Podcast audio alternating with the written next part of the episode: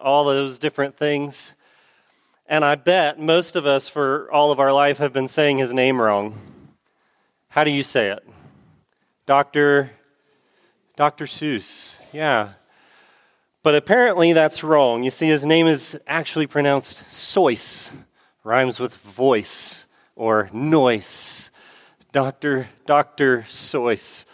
Uh, it, names are important, aren't they? Uh, uh, can you imagine spending all of your life being called by the wrong name, and then you die, and guess what? Now you're not there to correct anybody anymore. They're just going to keep calling you your wrong name for however many generations people are reading your books. Well, names are important in literature as well. We're going to be looking uh, here in Ruth and looking at uh, what these names signify. But we, we already realize that names are important in literature. You can look at things like, like Pilgrim's Progress, the, the, the great allegory written 1678 by John Bunyan.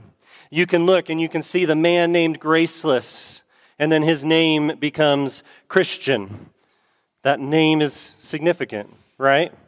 You can look at uh, pliable. What does pliable do? Well, he's very easy to convince. He, he's convinced to come along, and then he falls into the slough of, of despond, and, and now he's very easy to convince to turn back. You have Mr. Worldly Wise Man. You can guess what his name signifies as well. So, our question here today is Do names play a role in Ruth? Do names play a role in Ruth. Uh, we're going to look a little bit deeper in uh, verses 19 through 22 to answer this question, but before we do, let's pray. Heavenly Father, we thank you. Lord, we thank you for your word that does not return void. Holy Spirit, we ask that you will work in our hearts. Make us more like Jesus, we pray. Amen. Ruth, uh, chapter 1, verses 19 through 22 do names play a role in this book, in this passage? If you think about the names so far, let me just, let me just point some things out before we read this. If you think about the names so far, um, when you see the role they play, some of it's kind of like, wait, really? Uh, is, that, is that really the role that it plays? And so let me just tell you up front um, this is a true short story. This is a true short story. So everything we read in here is true. But I think what may have happened here is either God preordained some of these names. Uh, or maybe whoever was writing this down, inspired by the Holy Spirit, um, knew that, that, they, that God wanted to get across a particular point. And so instead of saying, um, hey, let's, let, us put down Brandon because his name is Brandon, they said, let's put down the name of what he signifies. And let's put that there in the story. And so the names we see so far, we see Elimelech, Eli Melech, Eli, my God, Melech is king. Uh, we see Mahlon. Uh, means sickness. We see Chilion, which means destruction right? What happens to Mahlon and Chilion? What happens to them? They die, right? We see Orpah. Orpah is a term for, for the back of your neck as you're walking away. And what does Orpah do? She's the one who walks away. And then we see Ruth, companion. And we see Naomi, sweetness. Do names play a role in the book of Ruth? Let's see what happens with names in our passage. Verse 19. so the two of them, Ruth and Naomi, the two of them went on until they came to Bethlehem. And when they came to Bethlehem, the whole town was stirred because of them. And the women said, Is this Naomi? And she said to them, Do not call me Naomi. Call me Mara for the Almighty has dealt very bitterly with me. I went away full, and the Lord has brought me back empty. Why call me Naomi when the Lord has testified against me, and the Almighty has brought calamity upon me?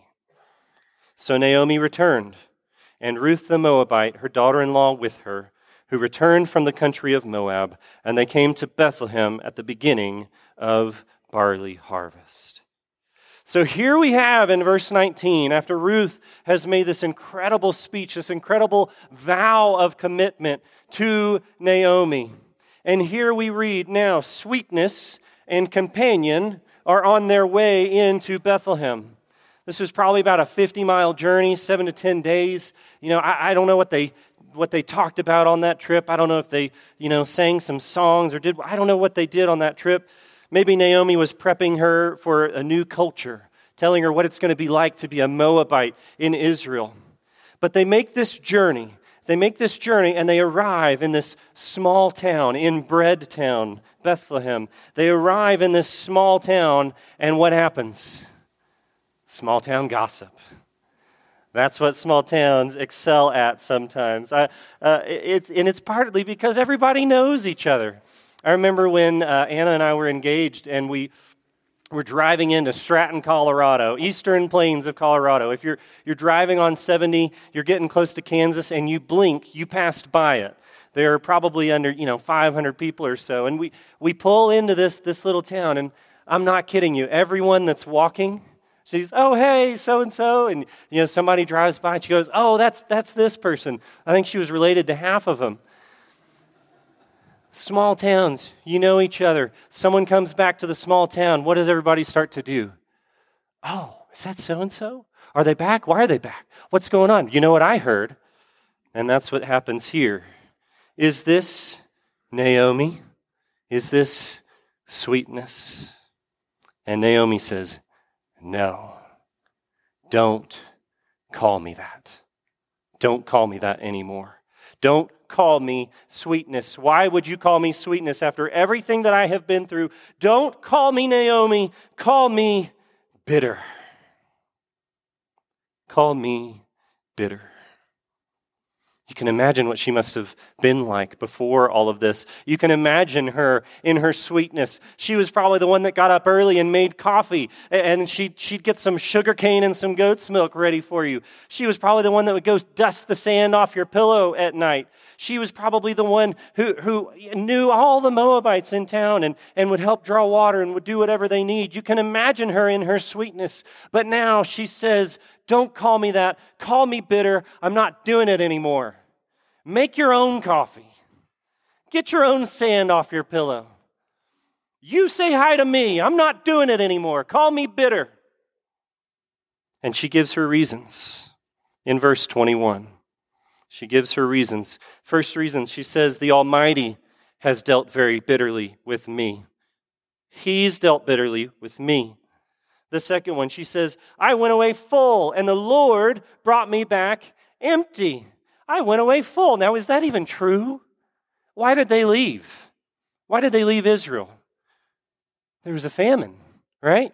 Is that even true? Is it true, even true that she came back empty? Ruth is right there. Ruth, who just pledged to live the rest of her life with a bitter old woman, is right there. And she's like, I'm empty. I got nothing. Nobody, no thing. Number three, she says, Why call me Naomi? The Lord has testified against me. And number four, the Almighty has brought calamity upon me. She gives these four reasons, but did you notice what is the undercurrent for all of these reasons? Whose fault is it? Who is to blame? Everything would have been fine if it wasn't for him. And so she falls into that trap of blame. Now, I call this a trap. I call blame a trap because here's what happens. Here's what happens with blame. You see, blame, it, it serves this function that she can trade temporary relief, but the trap is you get lasting bitterness. It's disproportionate. The amount of blame that it takes uh, uh, and the relief that you get is disproportionate to the bitterness that you receive on the other side of that. That's why sometimes people don't get over it. It's because they can't. They need more blame to get more relief, and that makes them cynical. Blame serves that function of meaning, uh, of doing whatever I can to say, you know what, it's not my fault. It's not my fault. I, am going to put this on someone else. Now we can see this. We can see it in simple things like when a kid's looking around and they're, they're looking for that toy and they can't find it and they can't find it and they can't find it. And finally they look at mom or dad and they say, You gave it away, didn't you? You threw it in the trash. And, and moms and dads are like, maybe I did. Maybe I didn't.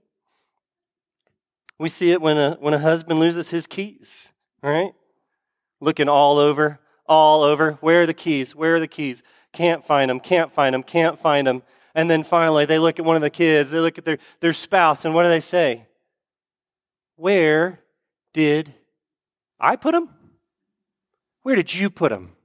Where did you put the keys? And then it turns out that uh, they put the keys exactly where I left them.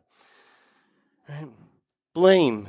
It has that, that function of saying, it's not my fault, it has to be yours. I get a little bit of relief. I get a little bit of relief, but the relief is disproportionate to the bitterness that we get on the other side of that.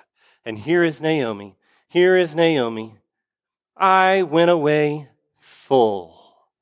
I went away full. We did everything right.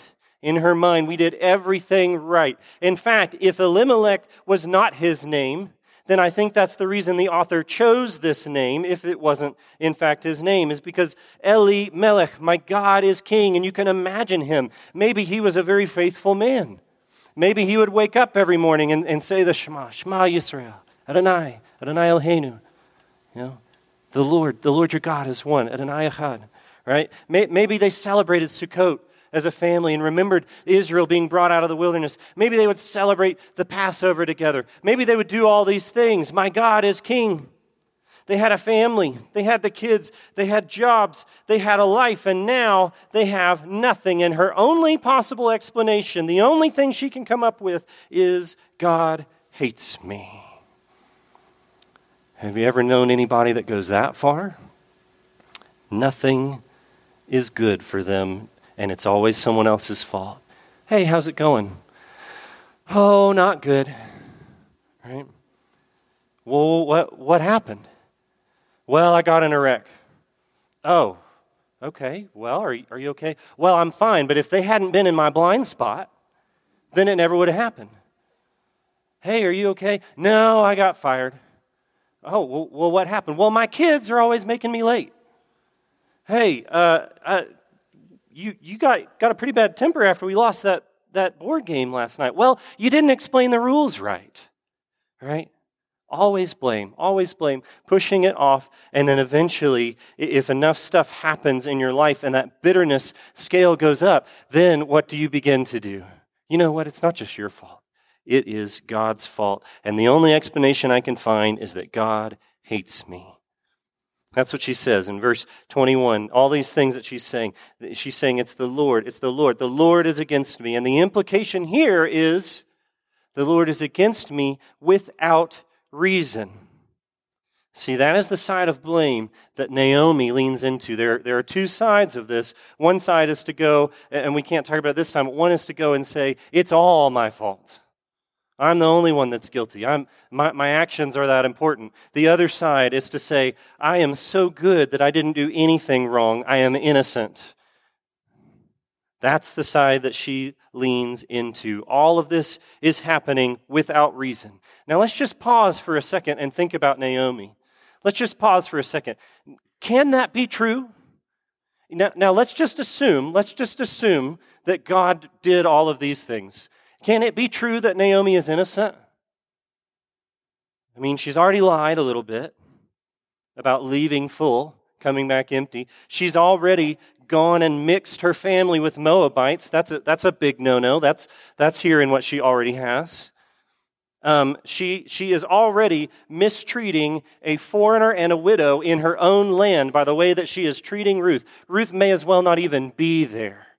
She may as well just be a ghost right now. Is it possibly true that Naomi is innocent? I don't think so. I think it's her, her pride speaking. But here, here we see Ruth.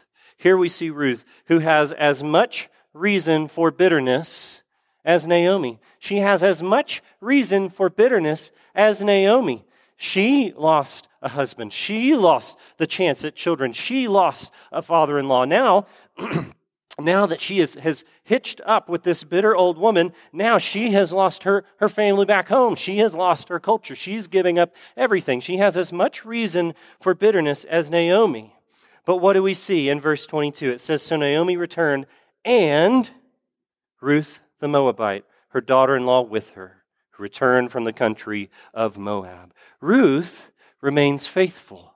Ruth somehow is protected from this bitterness. Well, how? Why? Why does she remain faithful? Well, she knows there are all kinds of reasons that people go through hard times. There are all kinds of, of reasons. But instead of blame, instead of blame, what is Ruth doing? She is trusting in the character of God. We see that in her vow in verses 16 through 17. We see that she is trusting in the character of God. She knows that God cares for widows. And so, even though she is a widow, she says, I will come with you to serve this God. She knows that God cares for foreigners and sojourners in his land. And so she says, I will go. I will be a foreigner and a sojourner in your land. She knows that God doesn't abandon his people. Just a little bit before, um, what Carolyn was reading talks about how God will never leave, never forsake his people. She knows that God's works are perfect and his ways are just, as Carolyn did read. She trusts in the character of God. She, she already, from the stories, already from the history that she has, already from the way God has revealed himself to his people, Ruth, this foreigner, this Moabite, knows God's character and she trusts in the character of God. And instead of leaning into blame, instead of leaning into bitterness, she leans into that trust. Now we know who God is too, don't we? We, we have all of this. We know who God is. And in Christ, we can see that here is the only one here is the only one who could come and could look at every, every hard time, every situation. He could look at poverty. He could look at, at sickness. He could look at wars. He could look at lost keys or, or a kid's lost toy. He could look at any of that. He is the only one who has ever been able to accurately and completely say, It's not my fault. Don't blame me. I didn't do it. And what does he do? Instead of saying, Don't blame me, not my fault, he says, I will take your blame and I will put it on me. And then he takes it to the cross where he pays for it. He's the only one who could ever do that. And in part, I think of what we learn from this is maybe, maybe that we're asking the wrong question. Maybe we're asking the wrong question in some of this. You get a, you get a glimpse of what the right question is in John chapter 9. Jesus uh, is, is talking the Pharisees come and they're talking to Jesus, and it says, As he passed by, he saw a blind man from birth. And the disciples asked him, Rabbi, who sinned? this man or his parents that he was born blind? Do you hear what they're asking? Do you hear what they're doing? They're doing the same thing. They're saying, Whose fault is this? Who do we blame? This guy who's down in the dumps, who do we blame? This man on the side of the road, who do we blame? Well, if you just made better choices. Well, you know, if your parents had done something different. Right? Jesus ignores the blame game here. He completely ignores it. Look what he does instead. Jesus answered, It was not that this man sinned or his parents, but that the works of God might be displayed in him. And then he goes on to wash the man's eyes in a beautiful way, working with this man in a way that he can understand. You see, the, the, the wrong question when we see hard times, when we encounter hard times, right? The, the wrong question is to walk through and, and to try and play this blame game either to ship it off onto somebody else or just try and hold on to all of it ourselves. That's the wrong approach to this. The right approach is what Jesus is pointing out here, saying, How will God use this for his glory? How will God use this to help me trust him more? How will God use this to show who He is? How will God use this to show that He is faithful, to show that He is true, to show that His works are perfect and His ways are just? How will God use that? And as we begin to do that and we begin to teach our hearts to do that, guess what? We begin to long for God to reveal His glory, even in hard times. Even in hard times. It's okay to wish sometimes that things were different. It's okay to be sad. It is okay to feel hurt. It's okay to feel angry. But if you want blame, then, put it in the right place. Jesus showed that at the tomb of Lazarus, where he wept with anger at sin and death. If you want to blame, put it in the right place. Blame sin and death. But when we face the temptation to go on and say, God hates me, it's time to trust in God's promises. It's time to trust in God's promises. Ruth was already doing that. This promise that God works all things together for the good of those who love him, that is not a New Testament idea. God doesn't change. He has always been that way. And Ruth already knows that. She is trusting in the promises of God. And when we face that temptation to say, God hates me, or even to say, I hate myself, it is time to trust in God's promises. How can the one who died for you hate you? How can the one who took your blame on himself hate you? How can you hate the one that he loves so dearly? How can you hate yourself when he has given you so much worth? He will never leave you or forsake you. You are the apple of his eye. He sings over you and dances around you. And your sin is gone and Christ's righteousness remains. It is time to begin to trust in the promises of God. And if you do, you will begin to see that God can use even the worst things in our lives for his glory and our joy. And in fact, you will begin to desire that. No, you're not going to desire, God, I really want to go through something hard right now, right? But when you do, you will see God's glory and he will give you joy. Now, the last question is how do we develop that trust? How do we begin to develop that trust in the promises of God. And there are a lot of different ways to do that. This is one. Gathering together is one. Um, sharing those promises with others is one. But I want someone else to tell you a little bit about another way, and that is singing the Word of God.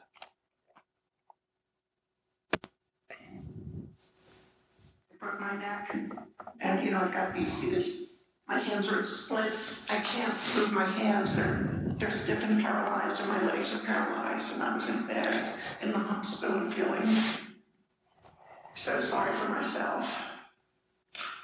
And yet, in my bewilderment, in my depression and discouragement, what did God do? He brought back to my memory these hymns that my mother and father had taught me around the campfire when we would go on vacations um, around the dinner table after dessert when we would all sing as a family, for Sunday afternoon devotions after church, or even at church on Sunday mornings. And there was one hymn in particular that helped me so much, and it was the second verse of that hymn too.